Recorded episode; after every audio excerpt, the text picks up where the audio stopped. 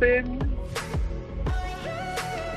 Guggentar, all that good stuff that, that, that goes in between there. Yeah. Yeah, it's always good to be with you this morning, this afternoon, and this evening. You know, Mama Mm. Bell, it's good to hear your voice. You know, you're out there in uh, in Nicaragua. Yeah. Nice out here too. Mm-hmm. Mhm. Mhm. Always good to hear from you. Mhm. Well, this morning we gear up. Uh, uh, anything you were telling what's going on in the news? You don't pay no attention. What's going on out there? We need to put on the prayer list, Mama Bear. You said something about some Oh fire. yeah, um, the pe- you know the flood, the people in fire and flood and all the weather is just a mess. People, so I that's what I was uh, saying. Uh, put on the prayer list. Is, uh, Mm-hmm. yeah, mm, all over northeast and uh, you know New York, Vermont, uh, uh, Clarice or something is in one of those states. I'm not sure if he's in New Hampshire or one of those states. Nathaniel. Mhm.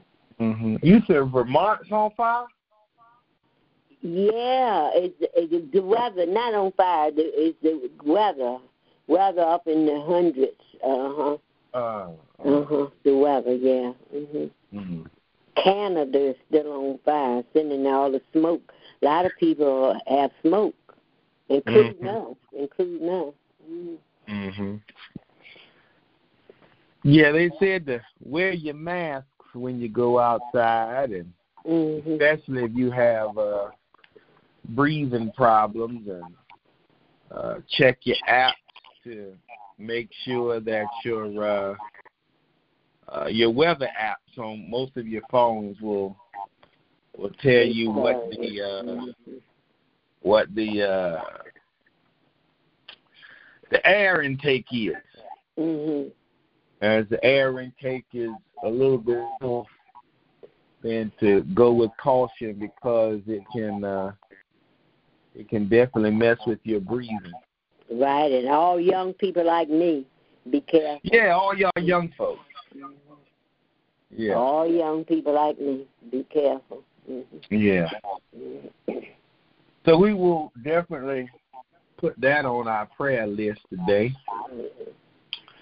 And uh are we gonna I don't know what grandmama is. Oh, she not there? No. I called in. Mm. and she was still sleeping. Sleeping And, uh, in.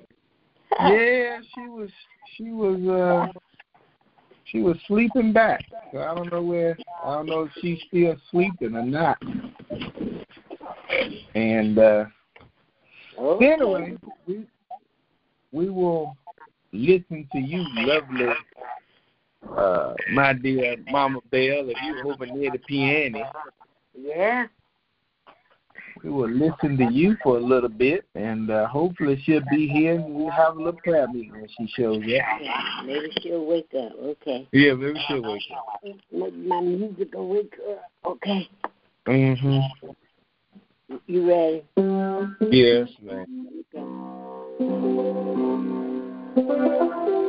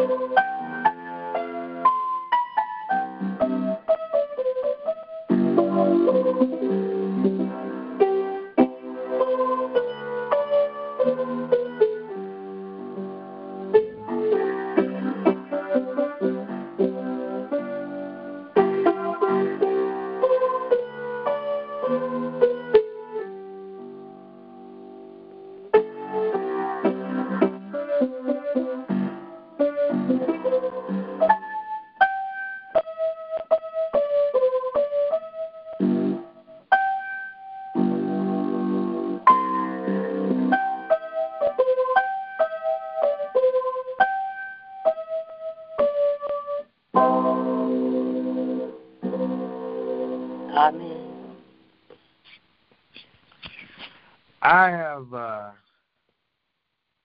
had some uh, some ideas in my brain, and uh, it's it's been floating around for some time now. Been trying to figure out how to maneuver uh, through those ideas, and it's unfortunate that uh, we. Sometimes I struggle with when to share.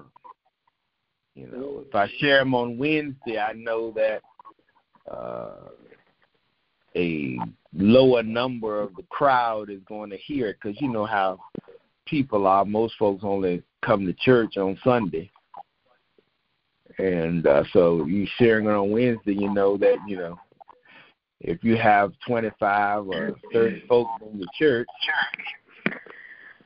on Wednesday, you're only gonna have about five of them. So I struggle with that.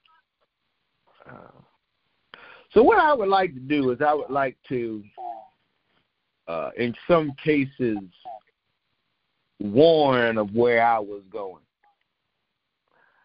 Uh, I had some thoughts yesterday without sharing all the business. Uh, I was thinking along the lines of therapy. And the conversation that I was having with myself was after I had a chat with one or two people and told them they need to go to therapy. And then one of them asked me, they said, Well, you tell us we need to go to therapy. Are you going to therapy? And I said, No. And they said, Why would you tell us we need to go and you don't go? And I thought about that because that was a very darn question. Why would you uh, invite or encourage other people to do something you don't believe you should do? First of all, let me tell you why therapy is important. First of all, I believe therapy has been taboo in our culture, especially amongst the African American uh, mind and, and community, amongst the Christian community, uh, that old aristocracy of Christianity, if you please.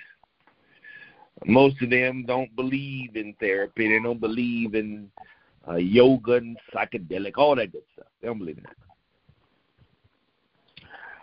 But therapy, I believe, is center especially when you are struggling with identity, when you're struggling with emotions, when you're struggling with what is going on in your body, you need therapy. It's just like if you wake up in the morning and you have an ailment within your body and you don't know why you're in pain or why you can't hold food down or whatever uh, that ailment is that just is confusing you. You just know physically you are not uh, 100%. Your first instinct should be to go to a doctor. Your first instinct should be to call 911, especially if it's severe, and get yourself straight to a hospital to figure out exactly what's wrong with you. But if you've already been to the doctor and he told you if you drink five Pepsis, your teeth is going to hurt, and if you eat pork chops after 9 o'clock, it's going to run up your sugar diabetes, and you continue to do it, then you don't need to go to the doctor because the doctor ain't going to tell you nothing you don't already know. And so the reality for therapy with me is on the same level as that. I already know what the man's going to tell me. It's just do I want to do it? And that's where the thought process comes from. So I woke First Lady up in the middle of the night, and I figured I would share it with you all before it hit the internet because I worked on a on a project, if you please, uh, that began with the title "I Want a Divorce." And the first thing came to my mind when I, because you know I normally do my work in the middle of the night, Mama Bell, and I just throw it out there and, and don't pay much attention to it. That one I really paid attention to because I said, you know what, uh, everybody wake up and they'll see that first thing this morning. They'll swear by God that I just mm. asked for a divorce in the middle of the night, which I did not. Has mm. nothing to do with the wife. What? Mm. Well, look at you showed up in the middle of the, of the. See, see, see how see how this went bad, Mama Bell. They show up and heard me talk about divorce and thought something was wrong. Mm. I'm sorry. Mm. Uh huh. See, that's oh. why I wanted to have this discussion. Mm-hmm. So I'm not asking your wife for a divorce, but what I have come to realize in my moment of needing therapy mm. is that there's certain people that I need to divorce from my life. Everybody needs to divorce themselves from mm. certain people. I thought about how one of the things that I believe that my granny and some folks uh, uh, regret is that when I, back in 2002, did not board a ship that had some funny numbers on the front of it, like 64 or 92. You know, they call them Navy vessels and divorce myself from this area, from uh, mm. the shackles of this area. I did not do that.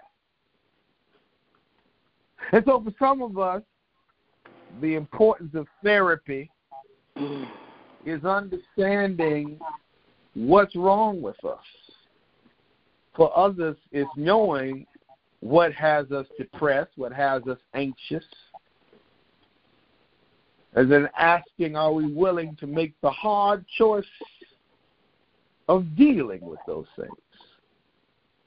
I believe in our communities, for example, the black communities, again, it's because of our oppressive nature. And I guess I could just add minority communities, the people who are the wheel turning members of society, the middle class, if you please. Mm-hmm middle class, I believe, has always been uh, the the burden bearer because the rich has always have money and the poor will always be among you. But it's that middle group that seems like they never get a home, they never get a breeze. They're a dollar short and an hour late, and nobody really cares either way. And in that group, you find a lot of people who are stuck in a negative situation, and most of it is just because we were taught to settle for our struggle. This is just the way it is. This is the way it was going to be. This is just life. When you tell somebody you're hurting, they'll tell you, well, that's just life. No, that's not life. It's not life to sit around and be cussed at all the time. It shouldn't be life to be abused and used. It shouldn't be life to always have yourself in the presence of people who are uh, putting you down and, and making you feel worthless. It shouldn't be life to always be centered around folks who look at you as if you are the bad guy and if you don't know what you're talking about it and they just keep you around because you the whooping boy. That shouldn't be life. But for many of us that is life. That's been life in church. That's been life in work. That's been life in school. That's been life at home. And we have settled in an anxiety in a depressionary state. I was at a some time yesterday, and please forgive me for not, you know, pulling out all the business, but I was uh sitting here. God bless my dog. She just came here and pushed it, just took her paw and pushed all the pillows off the couch because she ain't comfortable. I was sitting and I was listening yesterday as we were me and the wife was at some at doing some things and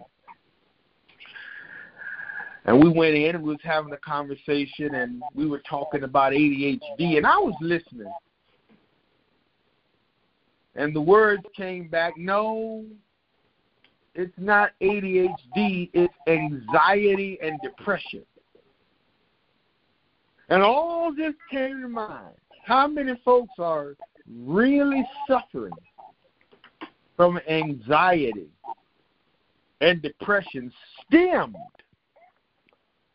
from what we have settled to be normal? That's the question that comes up in in my brain, and I hope it comes up in everybody's brain.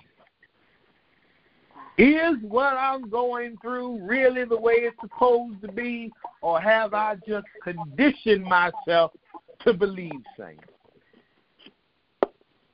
Am I settling because I feel like there's nobody else around, so I just got to keep this negative person? Am I settling because I feel like I'm not going to find another job, so I'll just hang out here with the devil I know? You ever heard that statement? The old folks, I used to hear them all the time when they would come in and they would tell you about the negativity that was going on in environments and different things. And you would say, why don't you go find somebody who will love you and care? They say, I don't know them devils. I'll stick here with the devil I know. And I've wondered if sticking with the devil we knew isolated us and stinted our growth, if you will. Did we box ourselves in because we just didn't want to look beyond the negativity, the, the being the product of our hellacious environment? Or did we just think, well, these people are that way, that means everybody's going to be that way? That's a negative reality on the whole world, that everybody is negative just because of the five folks we in. Anxiety and depression. David mentioned one time after he had uh, returned with his brothers they had returned to find their camp on fire. And the scripture mentions of David having a moment of depression.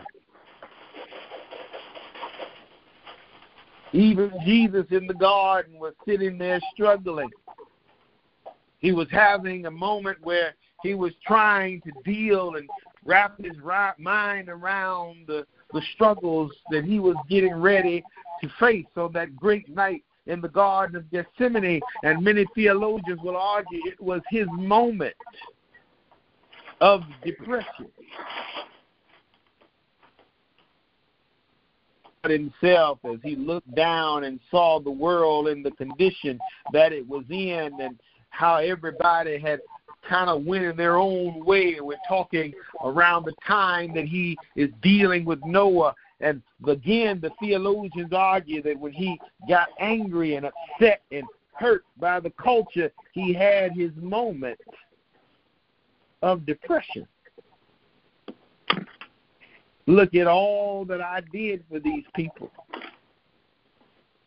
And this is what they have become I made them in my own image. I, I gave them control to the whole world. I, I, I put everything in their form. All they could ever need, my hand has provided. And they look at me as if I don't exist. That's a severe moment of depression. The question is, how do you handle it? So, uh, I believe I said earlier in this conversation, and please forgive me if I did, and I'm repeating myself.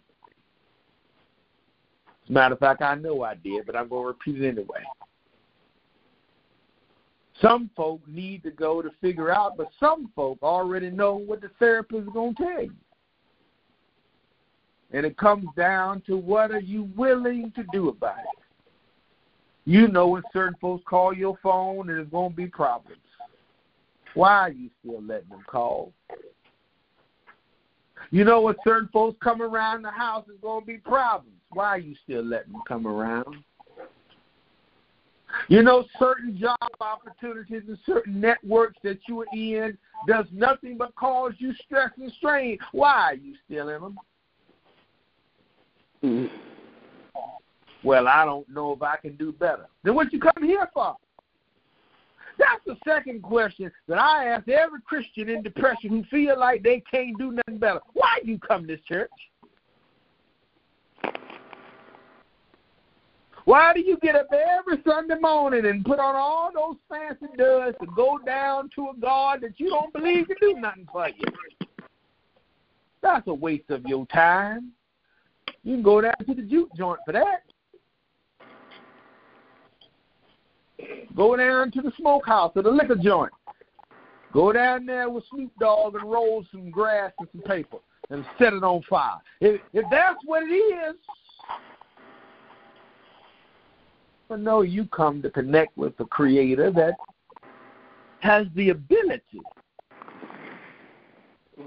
to do exceedingly and abundantly above all you can ask or think.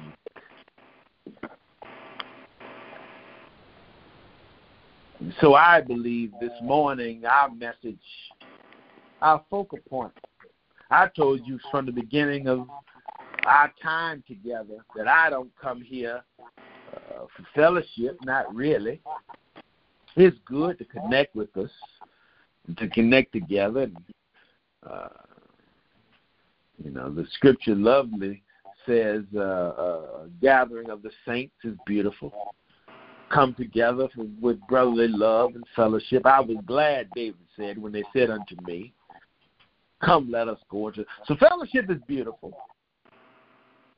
But I come for therapy. And every Sunday that I have uh, either sat and listened, which is very rare, and most time I yap a lot, I know. But it's therapeutic. I come as if I am communicating and laying on the couch with the holy therapist, and he's sitting in the chair and he's listening, and I'm just expressing what's wrong and seeking answers. that after you go see the therapist, after the therapist tells you what's wrong, now are you willing to do what it takes to make yourself better? And that's where I find myself. So I'm going to make the bold prediction that some of you don't need therapy because you know what's wrong with you. You know the people that you need to divorce out your life. You know the situations and the circumstances that you need to divorce. You know the ideas and ideals you need to divorce. I know you've been down there 30 years, but the church ain't done nothing for you. What you still down there for? Just because a church building? Just because I've been there this long? I know you've been in, in those circles this for thirty some years. You hang around those friends for thirty some years, but they've been cussing you out every day in them thirty years. Why are you still with them? They're not healthy. A cattle on a thousand hills belongs to the Lord. The earth is the Lord's and the fullness thereof. The world and they. And they. The whole world and those who occupy it. In other words, you believe, do you believe that that friend for 30 years that's been miserable to you, been treating you, do you believe God can't give you a new friend? Do you believe God can't let people call your phone that is going to encourage, that is going to uplift, and not tear you down? Do you believe that you can be in the presence of people who are not going to cause you anxiety and inflame your depression? And I even go a step further. Do you believe? And I don't have time to get into healthy boundaries. But do you believe that even some of them folks that's causing you problems now can't be fixed? Some of them, all they need you to do is tell them the truth. And then watch how they will change. Some folks don't even know they're hurting you. Hurt folks is hurting folks. And they don't even know they're hurting folks, and they don't know they're hurt. Which is a great moment to bring this awareness. Sometimes you just need to call somebody and say, You hurt me. In my conclusion, Brother Dennis will come to pray. I had a lady who I did some projects with, and she called me the other day and and told me that I needed to take off my sweatpants. Don't make no sense. You trying to conduct business in sweatpants.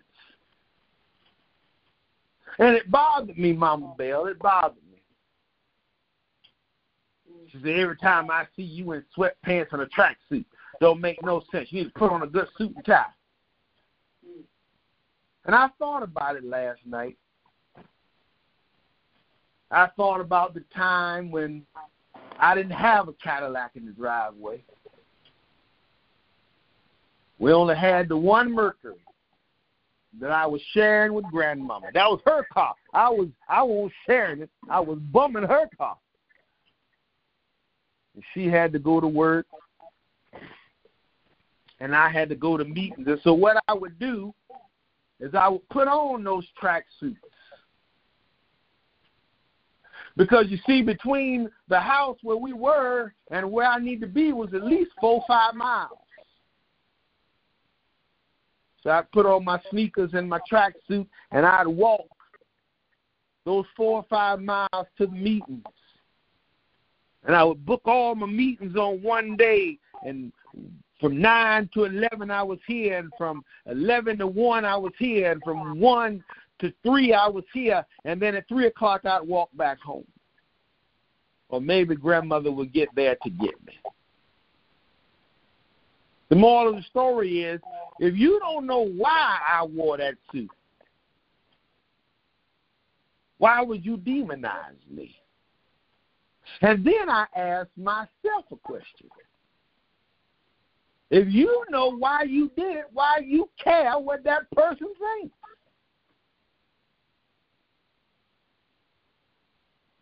So the moral to that story, and any story like it, is look at the healthiness of your life. Look at the need for saving. Look at the reason why God created you. And then seek that idea and ideal. That is my prayer as Brother Dennis comes to pray.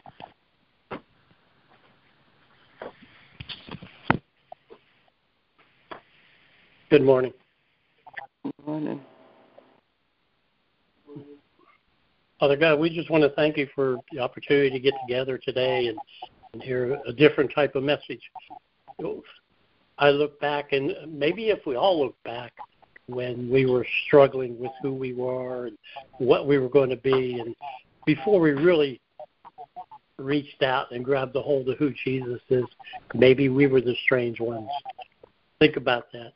Maybe we're the ones that dressed a little funny, walked a little funny, and maybe we were the ones who were ridiculed and picked on. And maybe we're the ones that are ridiculed and picked on now because we believe what we believe. So we have to take a firm stand Father God, we just want to thank you that we can do that, that you give us the strength to be who we need to be. We need to be in your eyes.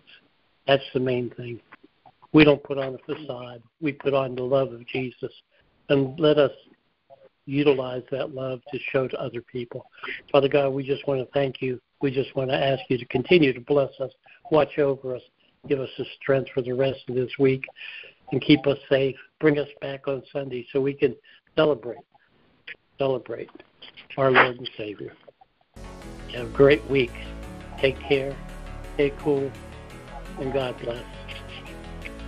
Amen. Amen. Amen.